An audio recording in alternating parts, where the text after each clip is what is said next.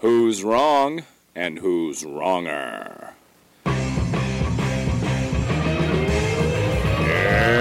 this corner, followed by millions, James the exploding unicorn Breakwell. And in that corner, ignored by millions, Steve Dash Levens. Hey, everybody, and welcome to the Thanksgiving Giving Thanks episode of Wrong and Wronger. I am the thankful, or the host that you are the most thankful for. I almost screwed that up. I'm certainly not thankful for my co host, but thankful to the three of you. Dr. Steve, Steve Olivas, and he is James the Thankless, Ingrate, Breakwell. And James, man, how are you doing today? I am spectacular now that you actually showed up at your own time. You're like a wizard. You arrive exactly when you intend to, which is never when the rest of the world expects you. But we're on What? Steve time now. So please lead us into this episode. Every time we do this during my workday, we start at five minutes after the hour. Usually I tell you that. I figured, ah, this time surely he'll do the math, but no. James Breakwell whining in my inbox. Are you going to be here? if today? you if you I'm told me 1205 you'd be here at 1210 like you used to oh be Oh the man on the minute now you're the man on the whatever i just you just I, but I, I guess it makes sense. We were talking about beforehand about how you put me on your schedule and you said you wrote me on your schedule like with an actual pen and paper like this is like 2000 bc so i assume you're oh keeping Oh my track of time on a sundial so your inaccuracy should be forgiven Uh, this and many other reasons are why I will only be thankful regarding this show for the fact that it is a mere 25 minutes long and not a minute longer. I, I couldn't stand this any more than 25 minutes, James. You remember in our glory days, it was only 15 minutes long. I mean, you you must really miss that time of our lives. It was probably when we were at our best because we had those extra 10 minutes to not enjoy each other's company.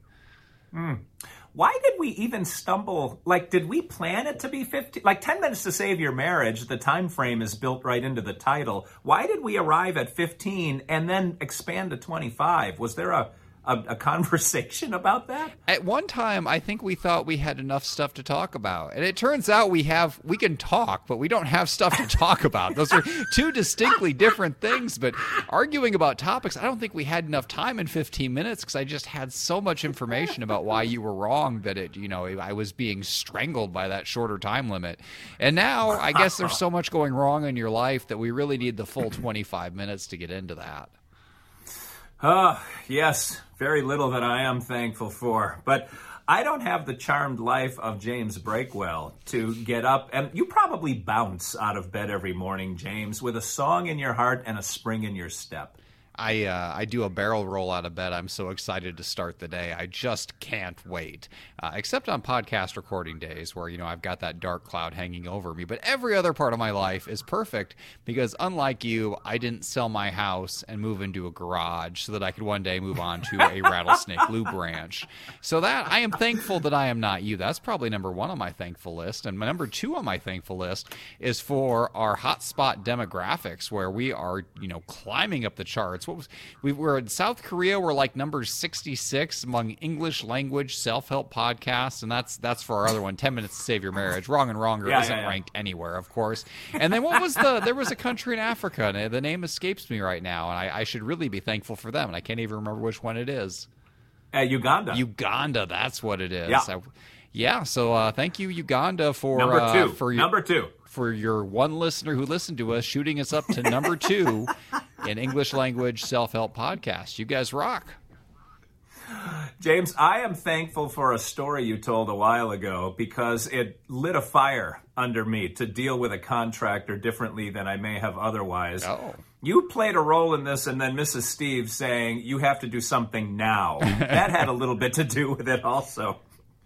But we had a Breakwellian type of situation on our ranch in that we had mostly good contractors and one flagrant pothead that was unmotivated to do anything. So he'd show up and not do anything for however long. And the, the, the benefit that I had in pushing the right button was that we agreed on a price ahead of time. Hmm. So it wasn't like he was getting paid hourly. So as this project is stretching out further and further and further, and Mrs. Steve uh, finally saying you have to do something, and remembering James Breakwell's story of firing a contractor, I sort of went halfway with it. And I said, here's the deal uh, you're going to get this done tonight, or I'm going to start docking your pay $200 a day starting tomorrow.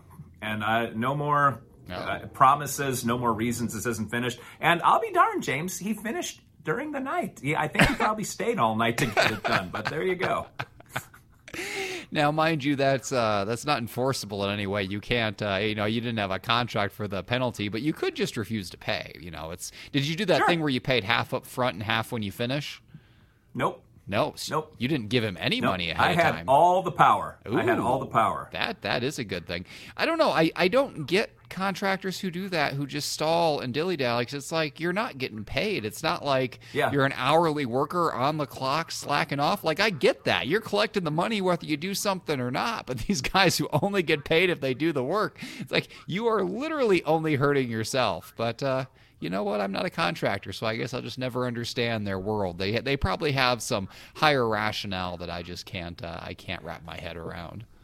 Wait a minute, you sort of threw me a minute ago. Are did, do you did you pay your guys half up front? Yeah, every contractor uh, I've ever dealt with, it's always you pay half up front and half upon completion. Oh, really? Yeah. Wow, zero of the ones we've dealt with. And our concrete guy has been pouring for us for almost a month. And finally he said to my wife, Could could I have 15 grand? I've been paying for all this concrete out of pocket. And she's like, Yeah. So we gave him 15,000 bucks and we'll just settle up with him when he's done next week. But he didn't ask for anything up front. Well, and the other contractors we've had, same thing. Well, I mean, like small individual jobs, like, you know, plumbing, electrical, all that kind of stuff. When I had those guys do my brickwork and back, I always paid for that after the fact. Uh, but like anytime we've done a big major renovation, and I take that back, the, the biggest one, it wasn't half up front, but there was like a down payment, then you paid as you went. And the smaller one, I think, yeah, it was, uh, we paid half up front and then we were supposed to pay half at the end and uh, he never got that one at the end. So luckily, every time you know, every time we did that, we came out ahead. Like the one guy, so we, you know, he had like one percent of the project left to do, and by not finishing it, he missed out on like fifteen percent of the money. And this other guy, he probably got sixty percent of the project done, and he got you know fifty percent of the money. So he definitely would have come out ahead had he finished. But uh, that's contractor math for you.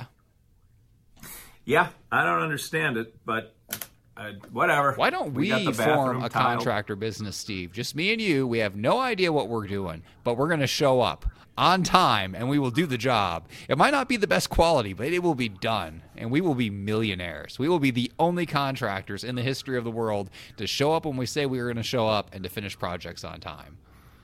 I actually we have one of those Whoa. that I can't remember if I ever talked about, but I've she's been very popular on Twitter. Mrs. Steve hired a 21 year old girl from town to be like her helper, mm-hmm. and uh, that girl, I'll be. She shows up on time every day. She works her ass off, and she she smiles like she's got a good attitude. And I further found out, James, she drives a stick shift. She drives a, a manual transmission car. Like, I just want to hug her parents. I don't know what they did right, but she is unlike any other worker I've ever dealt with. So the bad news is the secret Kabbalah contractor is is they're going to find her and they're going to corrupt her. I mean, that's how this story ends. I'm sure at some point all contractors were young and idealistic, showing up and smiling and actually, you know, working, and then the other ones get in there and they're like, "What do you think you're doing?" My uh I had a professor in college who told a story like that. He said that uh, w- over a summer break or something, or while he was in grad school, one or the other, he took a job as a postal carrier to make some money.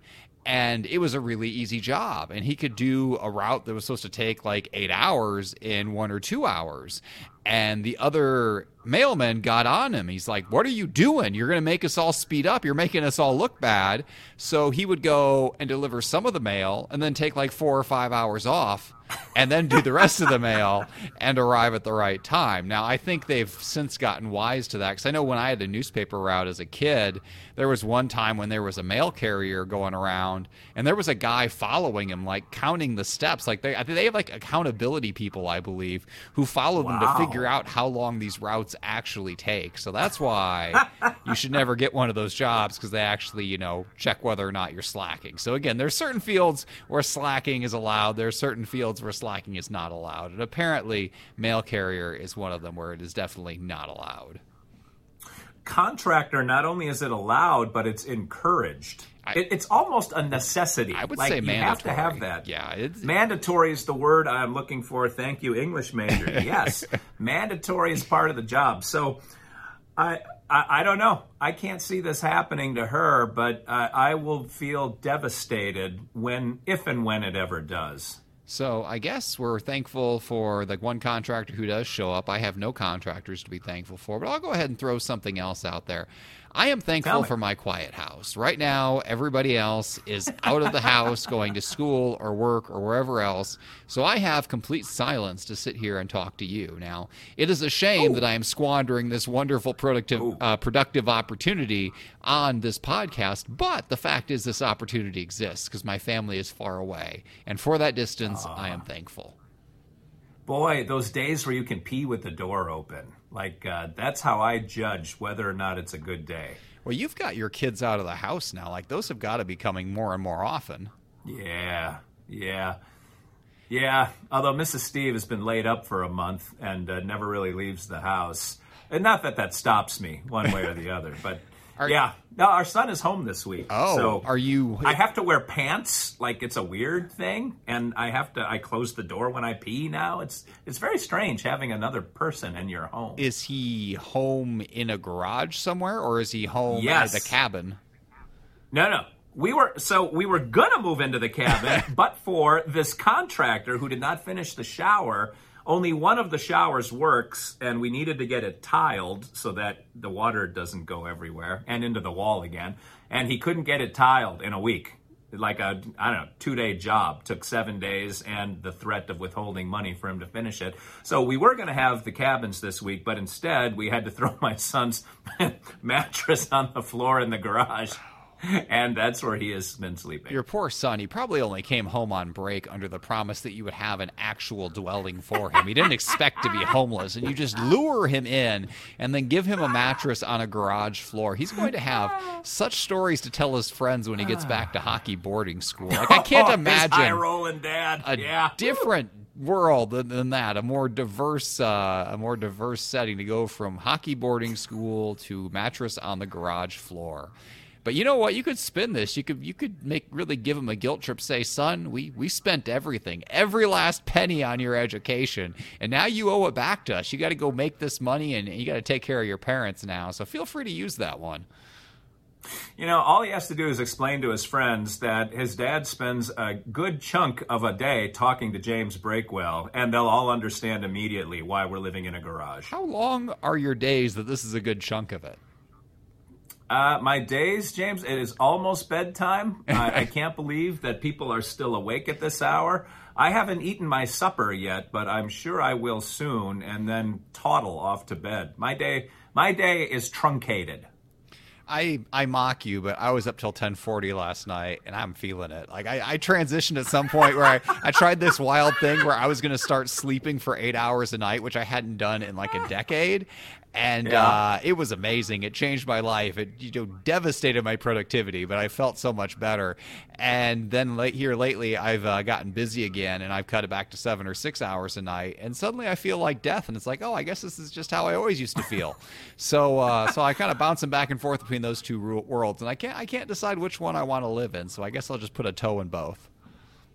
Do you really? Are you able to sleep eight hours a night? No, like consistently. Well, it, it depends. I mean, I, I come close, but usually I'll wake up. Uh, if I if I get too much sleep, then I'll wake up in the middle of the night. Then I'll wake up, uh, you know, a little early. Uh, it just depends. But yeah, if I if I get tired enough, I can sleep close to eight hours, like seven and a half, seven forty five, somewhere in there. wow. I th- I don't know if I could. I'll drop a nine or a ten once in a while on the weekends, like every few months. But if I had all the time in the world to sleep, I would still not be able to sleep eight hours every night. I think I'm figuring out that my issue is I have a, a cap. Like I really can't. I mean, if I if I'm as tired as possible, I can sleep till about seven, and that's it.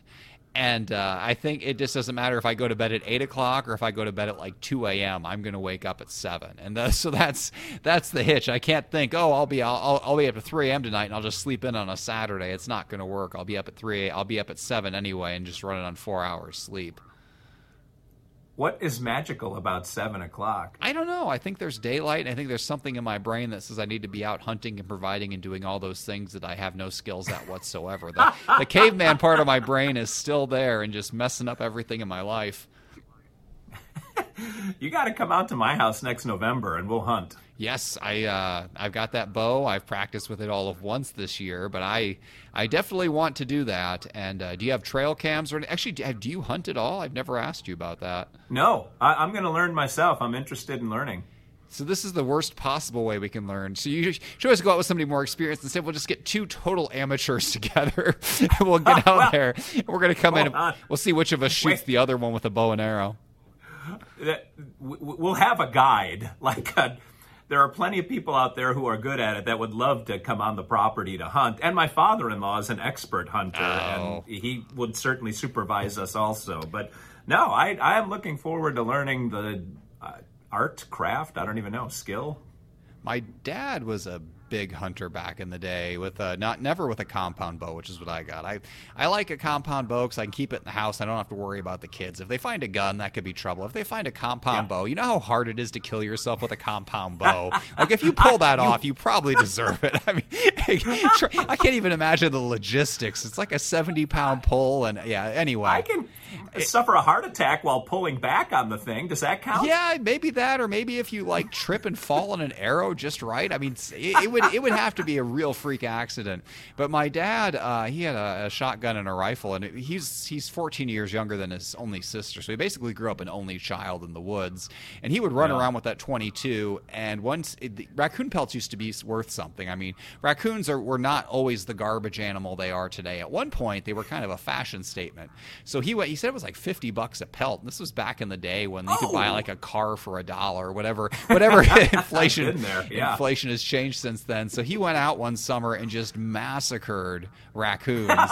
and at, he was like Buffalo Bill. there, there, were no raccoons left in that corner of Iowa.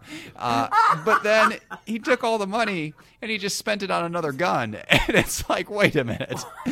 It's uh, I don't I don't know that you really came out ahead on that. And he uh, and so and he used to hunt deer too. And uh, he said his uh, he, the final time he went hunting, it was in the winter or you know it was Iowa, so maybe it was just late fall and there was a foot of snow on the ground because that's just the way northern Iowa works.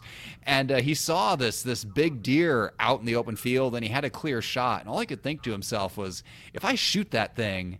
I've got to go out there and gut it and drag it back in the cold. And I kind of just like to go inside. And so he did not shoot that deer. and that was the end of his hunting days. I think that's your, your signal as a hunter when your, your desire for meat is, is uh, less strong than your desire to just go inside and, and not be in the great outdoors. Well, that's a very logical point to stop. I like that re- that reasoning. Yeah, his other uh, his other big famous story. There's he's got a couple that are going to live on past him, and th- those ones probably won't make the cut. But the the one, uh, well, there's two. One of them I can't say on here without getting canceled, but the other one, uh, hey, it's deplatformed uh, now. Deplatformed, what, whatever it is, it would not. Yeah, uh, yeah that it would. My family finds the story hilarious, but yeah, we can't repeat it in polite company. But it sounds like I'd find it hilarious too. The, the other story is that. Uh, uh, my dad and my grandpa they they shot a deer. One of them got it, and they came back in, and the meat locker was going to close pretty soon. And for some reason, they had it hanging up in a shed, and they want they wanted to get it split before they took it over to the meat locker. And uh, they were in a hurry, and so rather than trying to split it with a knife, they thought, "Well, we've got a chainsaw sitting right there. Let's try to oh, saw God. a deer carcass in half with a chainsaw." If you think about how you know, if you give it like more than a half second of thought that they gave it, if you think about how chains work. I mean, that is going to, it's just going to gunk all up and make a horrific mess, and which is exactly what it did. He said it looked like a scene from Deliverance, just deer chunks and stuff everywhere. I think that shed was torn down by the next owner, probably because they could never get the deer blood off of everything. Needless to say, a chainsaw is not a, an effective way to split anything in half, despite the horror movies you might have seen. Wow. The more you know. Yeah, there you go. You, you, you did not expect this podcast today to be educational. You came here to be thankful. No, no. Be thankful that I am here to teach you these life lessons.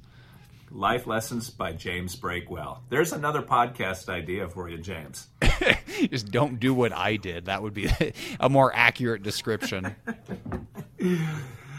Yeah, I would bet most hunters have stories like that because uh, you mix a little bit of alcohol with a whole bunch of dudes getting together and marching through the woods without their wives and girlfriends. Like, there's bound to be some hijinks at some point. Yeah, I mean, I, I can see the appeal. Not that I like outside, but just imagine you get to be alone, away from your family, and you get to kill something at the end of it. I mean, just and then you get a drink. What's what's not to like? I the older I get, the more the more I see the appeal. No, the appeal of hunting or the appeal of outside? Oh, not the appeal of outside. Maybe just the appeal of not being inside. We need we need a third place that's not inside with everybody else, but also isn't outside. Maybe just a second inside location where I can be by myself, a bunker somewhere, perhaps. Maybe that's what I really want. well, now we're full circle back to your quiet house and all that you are thankful for. Yes, but I've I have taken up most of this time being thankful for everything because I'm such an effusive and uh, thankful person. But what are you thankful for? I am thankful. Well, I am thankful that eventually this house will get done and we'll be able to move. But I will say, on a more serious note, I am thankful because we cannot. I think you even asked me once on the show. Mrs. Steve and I cannot piece together how we stumbled upon this property, but I the the conversation was that we will never sell this place because you cannot reproduce what we have. It's an amazing mix of wooded and prairie and it's got hills and valleys and two ponds and it's it's stunning. It's amazing. And I, I don't know how we got it, but I am thankful that we were able to not only find it, but also be the high bid because the thing sat unsold for almost three years. And yet, it's strange, James. The week we put our offer in, nay, the day we put our offer in, the realtor said she got two other offers. It's weird how that works. You do realize that these situations where an abandoned house basically finds you are always the setup for a horror story. Like this is how every ghost Yeah. story starts. I wasn't even looking for this house and the listing book blew open or I got the mysterious Hey, email from a realtor long since dead and we just had to buy the property and now there you are in the middle of all the all the the body lubricants and and horse sex parts and rattlesnakes just just living the dream. Oh, James, by the way, the sex toy. We did. I talked to the concrete guy. The sex toy is going to be entombed in our back deck. He mixed it in with the gravel. So he's pouring concrete over the whole thing, and that sucker will be a part of that ranch forever and ever. Amen. So he he made the de- like he made the deliberate choice to toss it in there. He Yes. thought this porch, this porch needs this ingredient. Yes, yes, we had talked about the significance of finding it. And he was just like, okay, okay. So- so he's not. Did you look out there when he poured it to see if maybe part of it was sticking through? If there's a little piece of pink visible, there's no guarantee it mixed to the bottom. It could be at the surface somewhere. Hopefully in full No, profile, mixed- so everyone knows what it is. Cut, you gotta uh, put like a gravel base and then concrete over it, and Oh, it's in the gravel, okay. so it can't stick up. But that's a great idea. I wish I, you know, people sometimes put their handprint in concrete. like, Oh, and this is why, on second thought, I will never be visiting your ranch. yes, I have a bas relief of my genitals in the concrete. Do you remember when you were all hot and bothered about closing for this house? You were down to the second. We've got to get it. We've got to get it right now. It's such a rush. Yeah, and you finally got the thing, and it's like a year and a half later, and you still haven't moved in. No, but it has gotten better and better, which is exciting to watch. Nothing is done, which is strange. Not a single project has been tied up or buttoned up.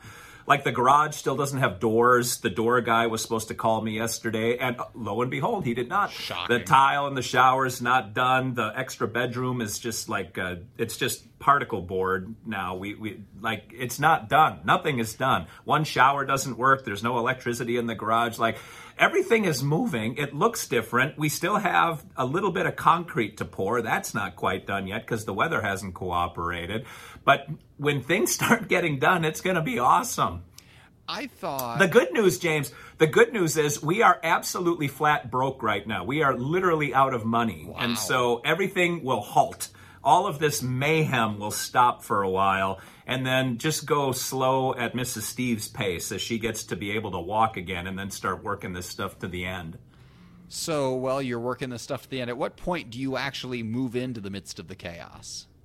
We would have moved in if the shower would have been done. Now that the shower is going to be done, we will be moving in probably, I'm guessing next weekend. I'm not sure what our schedule is, but we'll start moving stuff in immediately. I thought I thought uh, pot contractor guy already finished the tile.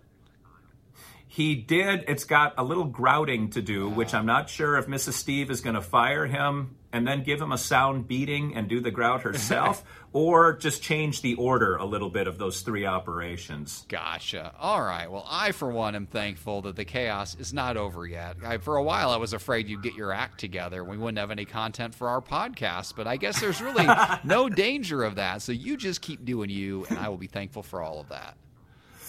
Until we meet again after Thanksgiving, I will have gained seven pounds. Breakwell will have lost three. That's the way my life goes. But this is your favorite podcast co-host, Steve Olivas, Dr. Steve, with the guy you barely, marginally tolerate, James the Exploding Unicorn Breakwell, saying thank you, thankful, thankful, grateful for watching and viewing and telling a friend, hitting that subscribe and like button. And until we meet again, two wrongs can make a right.